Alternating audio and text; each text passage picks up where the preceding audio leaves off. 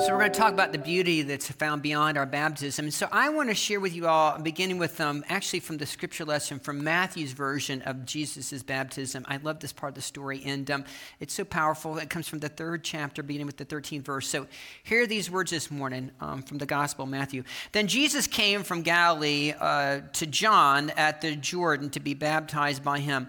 John would have prevented him, saying, I need to be baptized by you and do you come to me? But Jesus answered him, Let it be so now, for it is proper for us in this way to fulfill all righteousness. Then he consented. And then when Jesus had been baptized, just as he came from the water, suddenly the heavens were opened up to him, and he saw the whole, saw the Spirit of God descending upon him like a dove um, upon him. And the voice from heaven said, This is my son the beloved, with whom I am well pleased. This is the word of God for the people of God. Thanks be to God. Amen. I love that. I love that part of the story today. So we have a chance to talk a little bit about our holy baptism. I love because you know I started thinking about reflecting upon uh, this and um, thinking about you know I want to do something. I want to focus on Holy Communion and remembering that. And I also think about that one of the part of our key parts when it comes to our baptism liturgy is re, um, remember our baptism and be thankful. Can you say it with me? Remember our baptism and be thankful. That's what we're focusing on today. So here's what I, I want to begin with a quote. I found this this last week. It's from John Mark Hicks. I'd never heard this quote. Um, you know, when I when I put together um, do our weekly word, I usually I, I give the sermon title and the text, and then I always go look for a quote. And I found this quote this week, and I, I thought it was actually very powerful. This is what he said: "Baptism is like a precious jewel." Set apart by itself. It's, it is nice and appealing, but has nothing within it to compel. But place baptism against the backdrop of our sin and turn on the light of the cross, and the jewel explodes with significance. Man, that's good. So then I started thinking about, I found this other little story this week, and it's called The Parable um, of the Pebble. And um, I found it one of my baptismal books, and I actually went from when I had seminary. Uh, one night, a long ago, there were three riders who were traveling across the desert, and as they crossed the, the dry bed of river, out of the darkness, a voice called out and said, Stop! And they obeyed. The voice told them to dismount, to pick up some pebbles, and to put them in their pockets, and to remount. The voice then said, You have done as I commanded. Tomorrow at sunup, you will be both glad and sorry. Mystified, the riders rode on, and when the sun rose, they reached into pockets, found that a miracle had happened. The pebbles had been transformed into diamonds, and they remembered the warning. They were both glad and sorry, glad that they had taken some, and sorry that they had not taken more.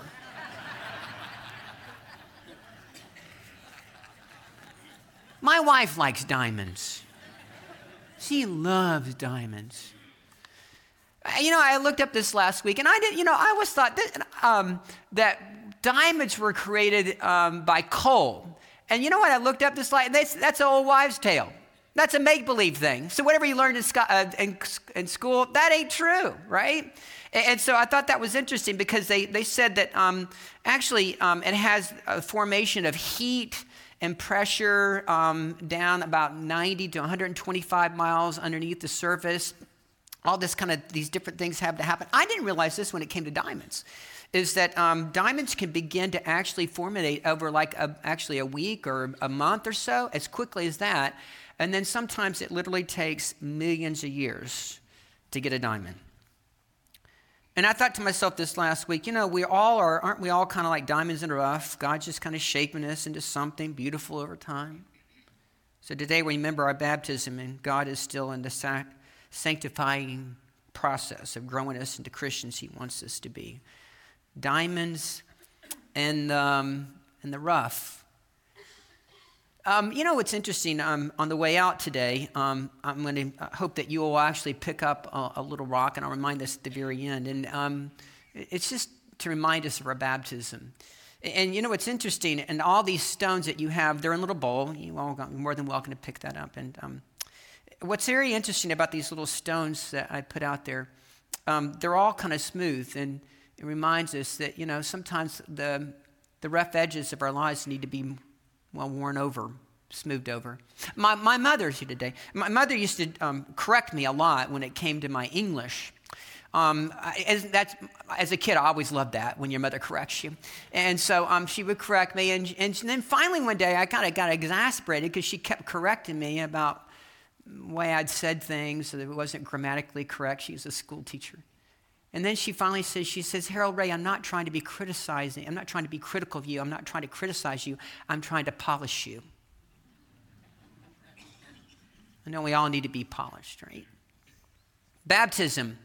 You know what I found out this week, and I, I thought this was very interesting. I, I, I, wanted to actually not only kind of like preach on baptism, and we're going to get to that in a minute, but I also wanted to teach on baptism. And so I didn't realize this that, you know, there is a season of baptism, actually. It's actually a day that's set aside. And most of us don't realize this, but um, it actually comes after, you know, we have Advent. And then there's like, there's 12 days after Advent. And when we call this time a period Epiphany. And the baptism, of the Lord's Sunday, actually comes in that time time frame. And I didn't realize this. Not only is it connected with the Epiphany, but the Epiphany is connected to the Magi, the coming of the Magi. And also, the original, when we think about the Feast of Baptism, actually goes back to the wedding at Cana Galilee. I didn't realize that. It's all connected. And so then I started thinking about that, and I, I went and did a little bit more detective work, and I said, okay, what does the word baptism mean? And actually, I think we have a slide about the word baptism. So in the Greek, it means bapto. Bapto, which is a, a derivative of the word to dip or to make wet, not to specify to total immersion or submersion or underwater, but it has something to do with, once again, to dip, the, the Greek word. Then I looked, and uh, by the way, the early Christians, when they were uh, like candidates to be a Christian, um, they actually would celebrate. And I believe that normally when they would have this big celebration, and usually around Pentecost, and they would baptize the, um, the um, early converts. And I didn't realize this, but the word of early con- uh, conversion was actually someone who was going to be led into be a Christian was the word catechumen, which means sound in the ear. And the catechumens were hearers because the church invited them to hear the word of God within the community and learn the Christian way. By the way, the first ref- references of the early Christians were called followers of the way. And so a catech- and also there was also a catechumist is the word that we find someone who is willing to guide or mentor or um, to guide someone in the Christian faith, to disciple them. And then the last part this, a catechumen is related to the word echo. I thought that's an interesting word, echo. The risen Lord has echoed in both their thoughts and their words and their deeds. Catechumen. And then I thought, okay, so let me do a little bit more detective work. And I said, okay, what is the purpose of baptism? And so I found this this week, and this is part of our Christian tradition and part of who we are as Methodists. Baptism is a rite of admission into the covenant community, taking the place of the circumcision by the children of Israel. And it also means baptism is a rite demonstrating the washing away of the guilt of original sin.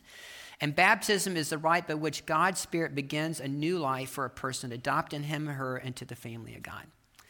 And then I found this. I found a lot this week, didn't I? And then I found out the word about the word ordinance. So when you think about Methodists believe baptism is a gift from God, and we have two words to describe, and I think we have this part of the slide. Can you put that word up when it comes to ordinance? The Methodists believe. So the word ordinance means ordered. Um, in Christ's teaching example, we also call it a sacrament. So we have two sacraments. We remember in the Holy Sacrament of Holy, uh, Holy Eucharist, and we have the Holy Sacrament of Holy Baptism. The word Latin in sacrament means sacred, to believe that God's grace is bestowed in the partaking of this act. So we have two sacred acts in the United Methodist Church. We have the Holy, Holy uh, Eucharist, and we have Holy Baptism. And I thought this was very interesting. And once again, we reminded who we are. And so we just did our baptismal vows just a minute ago. I shared with you all that the brand new members have taken their vows, and we reminded our baptism. I mean, reminded of our membership vows. But Hear these words in our baptismal vows. So, whenever I've done baptisms up here before with people, um, what's beautiful about that, they take make their profession of faith, or the parents take make their profession of faith to love and nurture this child in the Christian church. But then we're reminded that we are reminded of our Christian vows and our membership and our our, our baptismal vows. Do you renounce the spiritual forces of wickedness, reject the evil powers of this world, and repent of your sin? Yes, I do. Do you accept the freedom and power God gives you to resist evil, and injustice, and oppression wherever forms they may present themselves? Yes, I do. Do you confess Jesus Christ as your Savior? Yes, I do. Put your whole trust in His grace? Yes, I do. And promise to serve Him as the Lord and union with Christ, church, which Christ is open to all people, all ages, nations, and races? Yes, I do. Those are our baptismal vows. And so I was thinking about this this last week. And so, you know, do we remember? Do we remember our baptism? Do we wake up every morning and think, you know what, Lord, I want to thank you for another day, but you know, Lord, thank you so much for my baptism. Thank you, Lord, for that you've allowed me to be a part of this Christian faith. No one knew I was preaching on this morning. That's exactly what I did. I said, Lord, thank you so much for giving me a day, but Lord, thank you so much for my baptism. So I was thinking about this last week, and so what I think was really powerful. There's actually like four or five key things when it comes to our baptisms. The first word is about remembering our recommitment, or reminding us once again that we reaffirm our faith in Jesus Christ. This is what it, when we think about our, our, our love for Jesus and we think about baptism, it's about recommitting. It's about our reaffirming our vows over and over again. The second word I thought about when it comes to about remembering is remember that we are healed of our brokenness. And when I think about being broken, listen, um, uh, I, you know, everybody in this room has been broken some form of fashion. I, I know that some of you all have had cancer. Some of you have cancer right now. I, you know, I got run over a truck one day. I, I know what it feels like to be broken physically. Um, but I also know when there's a sense of brokenness in our lives when we're reminded that we are broken people, that we have fallen short, and that we sin against God. There's two ways to think about brokenness. You know, this last week, Speaking of brokenness, I went to go see my dermatologist. Um, you know, um, I, I love going to do, see my dermatologist. It's one of my favorite things to do. And, um, and so I went to see Dr. Cash. Matter of fact, he'll be here next service. And, and so this is the great thing. So I go and see David at uh, Friday, and he says, um, Pastor Harold, because he does a pre exam and he kind of feels around my head, he says, Did you take your Tylenol before you came? And I said, This is not a good sign, right? and he has that little canister in his hand. And the next thing he says, so the first one was a question, the second was a statement. Pastor Harold, I want you to know, I really do love you. so, you know, when the idea, listen, when it comes to holy baptism, there's this theme that we have not only to remember and reaffirm our commitment, we also remember we're broken people. The third thing is that we, once again, we remember that we're always beloved, that we're all loved by God. I mean, we, we operate on this conviction that we are deeply and unconditionally loved by God, and that once again, we're reminded that we live as baptized, baptized Christians, we live a life that's different. We're set apart. When we think about baptism, it is a sacrament. It's a sacred experience that we have. And once again, because we live into that each and every day, once again, we are to be different from the world. There is the world and the worldly. Paul cautions us about that. And because we are baptized Christians, we should live our life differently. People should know that we are different because of the love that we have for Him. I love what Henri Nouwen once said. He says, We declare that we no longer want to remain children of the darkness, but we want to become children of light, God's children. The fourth thing is, I think about remember that we are people of a mission. And I just shared with you all those beautiful children in Africa. It reminds us it's not just about us. It's about others. It's about serving Jesus Christ. We have a heart for loving people. It's not about being inwardly focused, it's about being outwardly focused. And the fifth thing is that remember that once again, whenever we come to holy baptism, and once again, we should be reminded that this is a celebration. And someday when we all have a chance to be, be in heaven, there's going to be a great celebration in heaven when we arrive. Can amen on that?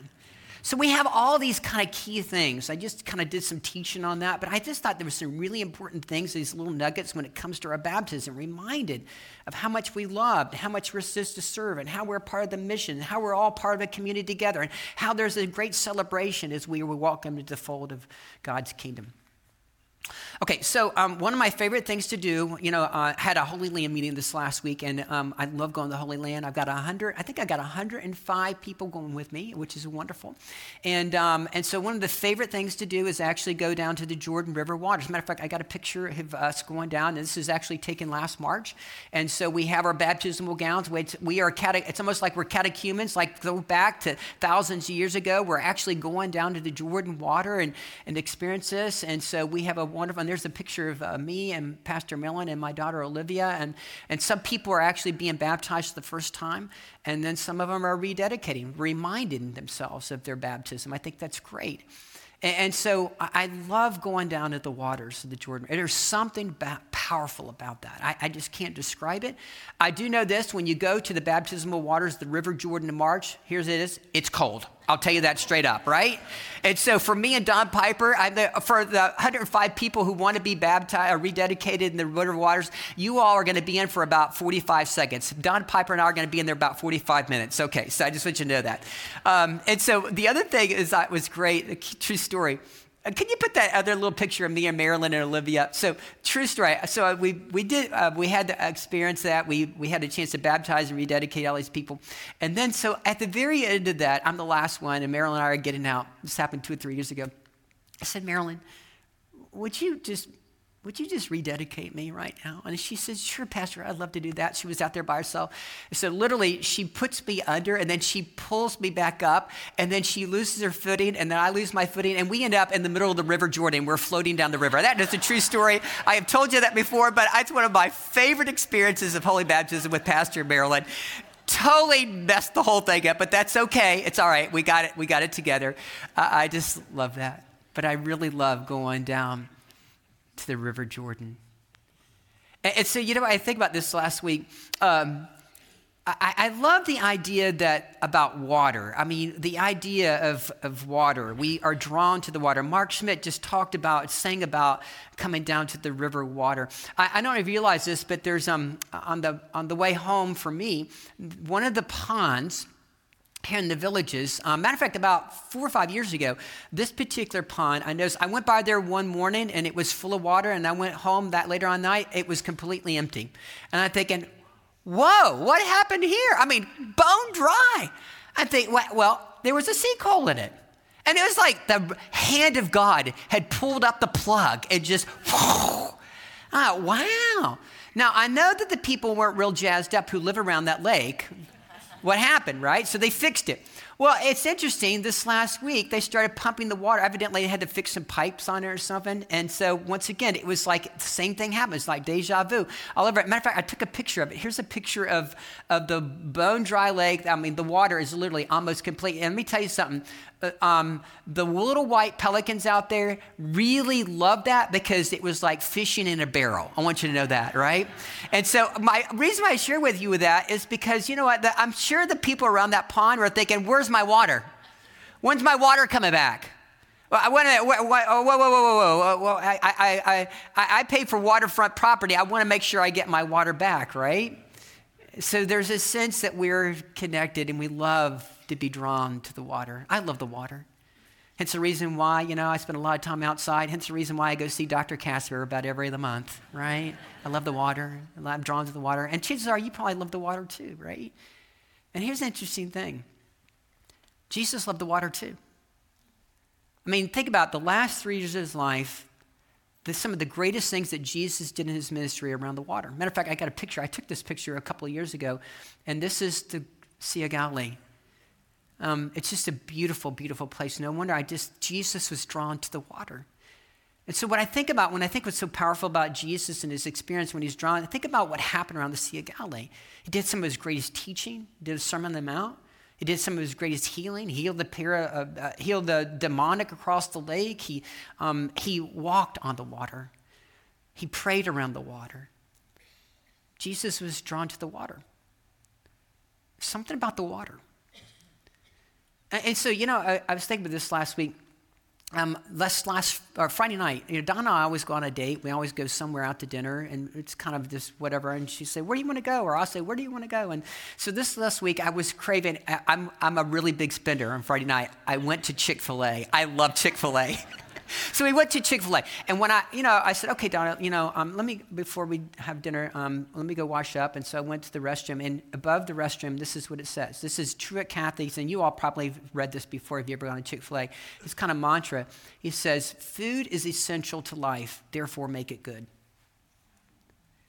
And so, you know what's interesting is that I, as I was doing my sermon preparation this week, I started thinking, you know, water is essential to life. And it is good. I didn't realize this, but I did my detective work. Did you realize that 60% of you is made up of water? 60%. Matter of fact, I, I, got this little slide. Can you put that slide up? And I thought this is your brain is 75% water, your blood is 83% water, your heart's 79% water, your bones are 22% water, and your muscles are 75% water, your liver is 85% water, and your kidneys are 83% water.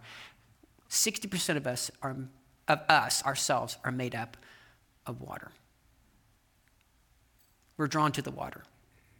We need water. Water is essential. So I was thinking this last week. You know, I did a, um, a men's group a couple of years ago, and I, um, I did a devotion, and, and, I talked about what's passionate. What are we passionate about? The word passionate, showing or caused by a strong feeling or a strong conviction or belief. And passion, ardent, these are all synonyms. Excited, animated, adrenalized, spirited, energetic, fervid, frenzied, fiery, all these great words about what we're passionate about. True story.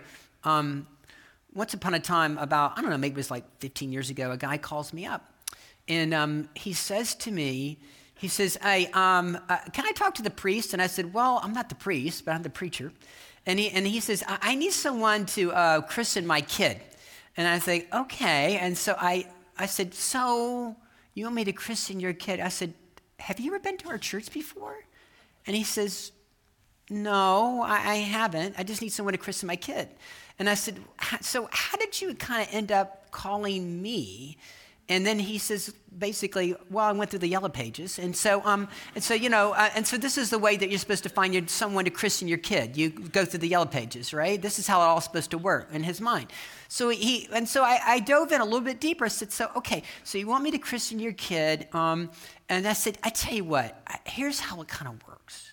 I said, you know what? Um, if you really want me to christen or baptize your child, I said, why didn't you come and try us out? Why didn't you come and check out our church? Why don't you come and experience what we're all about as Christians here at, at my church at Faith United Methodist? And then, you know, then we'll talk about baptism. Click. Click. Yeah. See, see, and I, I gave you that illustration. You know what he was trying to do? he was trying to water down baptism. It meant nothing. Let me just sprinkle a little holy water on, on, the, on the kid, and then we take some pictures, and then we move on with life. And I tried to explain it just doesn't work that way. You can't water down your baptism. It's the reason why when you wake up tomorrow morning, you're going to say, Lord, thank you so much. I remember my baptism. I'm thankful. I'm thankful for another day, but Lord, I remember my baptism. You know, I, I, I last year I went to the Holy Land, and one of my favorite, not only my favorite places to go is the river, but um, one of my other favorite places to go is um, uh, where Jesus, it's Jacob's well, where Jesus had that conversation with the woman at the well. And so Jesus is down there, and the woman's actually, you know, we can tell by because she's in the heat of the day, she's kind of ostracized. She goes when all the other women wouldn't be there. And so that tells you a little bit about the woman. She's been married five times. And, and so Jesus has this conversation with her. And, and then so Jesus says to her, Hey, um, woman, give me some, some of your water. And she says, Why do you, a Jew, ask me for a Samaritan for water? And they have this conversation. Then Jesus says, I can give you water that you never have to thirst again. The woman says, Give me some of that water. There's something about water, right? So I'm down there and I, um, I asked the priest in the bottom of, uh, underneath the church is where the Jacob's well. And I share with you all, he takes some holy water. I said, Father, would you just bless me today? And he, take, he literally takes some of that holy water out of the Jacob's well and he just throws it on me. I think, okay, like this, and this is true. And so I, th- I said, thank you, Father. Thank you for, you know, that blessing. And he has some kind of simple little blessing and he does it. I mean, it was like, I don't know, like it was a, it was a, kind of almost like the tourist blessing, right? I got the six second blessing. And so then, um, and so then we go back up, and so then Mike, my guide, turns to him and says, Father, and he knows him, and he says, Listen, would you, would you give my friend a, a blessing? He talks to me. He says, You know, he was just in a car accident, and, and he says, he needs, he needs a blessing. And the, and the father says, I just blessed him, Mike. And, and but they were talking a different language. And, um, and he says, No, he needs a special blessing. So then, and so here's the picture of my special blessing by the Holy Father at that church. And let me tell you something. That was one of the most powerful experiences of my life and there was nothing watered down about that. It was sacred, it was holy, it was intimate. because it just reminded me once again of my holy baptism. God, thank you so much for giving me another day. And thank you so much once again that I can be baptized in the faith of your love. Remember your baptism and keep it holy. So, uh, once again, here's, here's my last little thought for today. And I, I love this because I did a lot of, um, I, I, don't have a chance to be able to talk all I, I really wanted to talk about today, but um, I think it's really important to remind us. In my last little part about, I, I did a lot of research on this particular text. And there's a couple of words that really stuck out, stood out for me. And, and one of the um, really kind of key words is the word declaration. Um, and the second word has to do with submission. And so, what I love about this is that first thing I found out about this particular text in the Gospel of Matthew is that Matthew wants to, everybody realize that Jesus really is in control.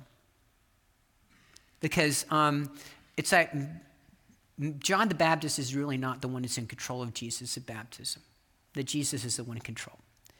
And, and so, what's interesting is that if you listen to the dialogue between John the Baptist and, and Jesus, John the Baptist says, Hey, listen, I'm unworthy. I, I, I, can't, I can't do this. And then Jesus says, No, it's, it's, it's, the, it's, it's to fulfill, and, it, and the key word is fulfill and the word righteous.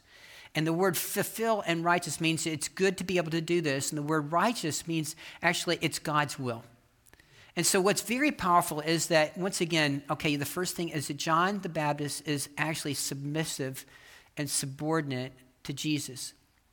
But then we also find this great theme in the scripture text is that Jesus is really being submissive to God. This is what God wants for them. We find the word righteous. And what's very powerful when you look at the whole story, the whole thing is left rolled out is that Jesus is being submissive to God and what God has called him to do in his holy baptism, but it's also connected that Jesus is being submissive because he's going all the way to the cross for him. There is a connection. Jesus being subordinate or sub- submissive to Almighty God. And I think it is just a powerful, once again, theme that we find here. And what I also found this last week is once again, there's this, when you think about baptism, there's this idea about a new beginning. And where does that all come from? Well, if you go back to the very first text that we find in the, God, in the book of Genesis, we find these words that are really, really powerful. When you think about the importance of the, I think about our holy baptism, and it says, In the beginning, God created the heavens and earth, and now the earth was formless and empty, and darkness was over the surface of the earth and the deep, and the Spirit of God was hovering over the waters. And the Spirit of God was hovering over the waters. No wonder we have this image of that, you know, the heavens open up, we got the voice of God speaking, and we have this idea, this feeling of this dove descending upon the holy, uh, uh, uh, upon Jesus. And once again, where's that whole theme about the dove hovering over the water? It goes back to the book of Genesis. The Spirit of God is connected to the holy dove. And so we have this beautiful image that once again we have this, and I didn't realize this, but you think about your holy baptism, the baptism of Jesus Christ actually goes back to the very first text that we find at the very beginning of the Bible. In the beginning. By the word, the word, um, the word Genesis, we get the derivative of the word of genealogy, and genealogy has everything to do with birth or new birth. I love that. And so when you think about this, once again, as I shared with you all before, you know, we have the story in the Old and the New Testament, but the Old New Testament and the Old Testament are always intimately together. And we have this brand new beginning. And once again, we think about death and resurrection. I love that. Death and resurrection. Can you say that with me? And death and resurrection. And we have been given a brand new beginning in Jesus Christ and a relationship with Jesus Christ. And the first thing that we do right out of the gate as we are accepting Jesus Christ is it has everything to do with our holy baptism. Or in the Methodist church, my mother and father took me down to church one day, and my grandfather baptized me. I think I was about three or four months old. And that was part of the beginning of my whole process of becoming a Christian. And that's the reason why I'm standing here before you today. Because I believe that God has given me a brand new beginning, and it comes through Jesus Christ. So there's this great, powerful image that, once again, there's this declaration, and I love the idea. The declaration is that God says This is my son, the beloved, with whom I'm well pleased. God declares Jesus his son. And through our holy baptism, we are declared children of God. Can we amen on that? Yeah. So, um, on the way out today, I, I, want you to think about this. Um, I think it's important for us to once again remember our baptism and be thankful. Can we say that? Remember my baptism and be thankful. Can you say that with me? Remember my baptism and be thankful. So, how, here I'm going to give you five simple ways as we conclude today. Um, so, when you get into the shower tonight, or you take a bath tonight, or maybe tomorrow morning, you know what? What a great opportunity to remind us every time we take a bath, remind that we should be thankful for our baptism, letting the water wash over us. Second thing is, When's the last time you walked in the rain? I, I love what Ray Hinton, Ray Hinton was on death row for 30 something years, and he stood right there and he told me, he says, You know, Harold, I, you know, after being cooped up in a cell for over 33 years, he said, or 35 years or something like that, he says, I love walking in the rain.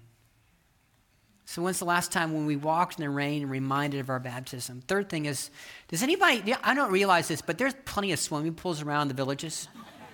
So maybe the next time you take a dip in the water and you're just reminded of your baptism. And as I mentioned before, a brand new day. What if we wake up tomorrow morning and reminded, no, God, thank you so much for giving me another day, but Lord, thank you so much because I'm reminded I should be thankful for my baptism. And the last thing is kind of a tangible reminder. And I mentioned you all just a few minutes ago. On the way out, there's several bowls out there, and they're full of little pebbles. And I hope that you'll pick one of these up and I'm hoping that you're reminded that once again, God's continued trying to polish you. He's trying to rub off some of the rough edges in you, that God's continued to work on you. This is what we call our sanctification process, that God ain't done with us yet. My mother's going to correct me in my English on that, right? God is not finished with us yet.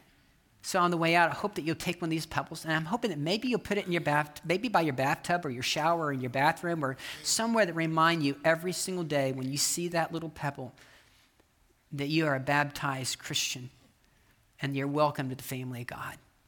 And you claim that.